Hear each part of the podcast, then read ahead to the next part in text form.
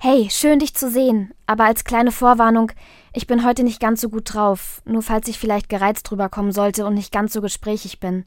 Wenn Sie sich jetzt denken, wie bitte, dann kann ich Ihnen nur sagen, Menschen, die mir nahestehen, kennen das. Wir sagen uns, wenn es einen inneren Wetterumschwung gab. So können wir manche Dinge besser einordnen und das eigene Wohlbefinden und das der anderen Person ernst nehmen. Gründe für inneres Regenwetter können unterschiedlich sein.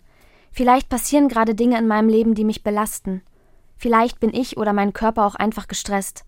Außerdem habe ich schlecht geschlafen. Okay, danke für die Info. Falls du was brauchst, sag einfach Bescheid. Ich bin dankbar für diese Menschen, für Beziehungen, in denen man einander wertschätzt und auch die inneren Wetterlagen liebevoll annehmen kann. Kommen Sie gut durch die Nacht und bleiben Sie behütet. Miriam Jonitz von der Katholischen Radiokirche.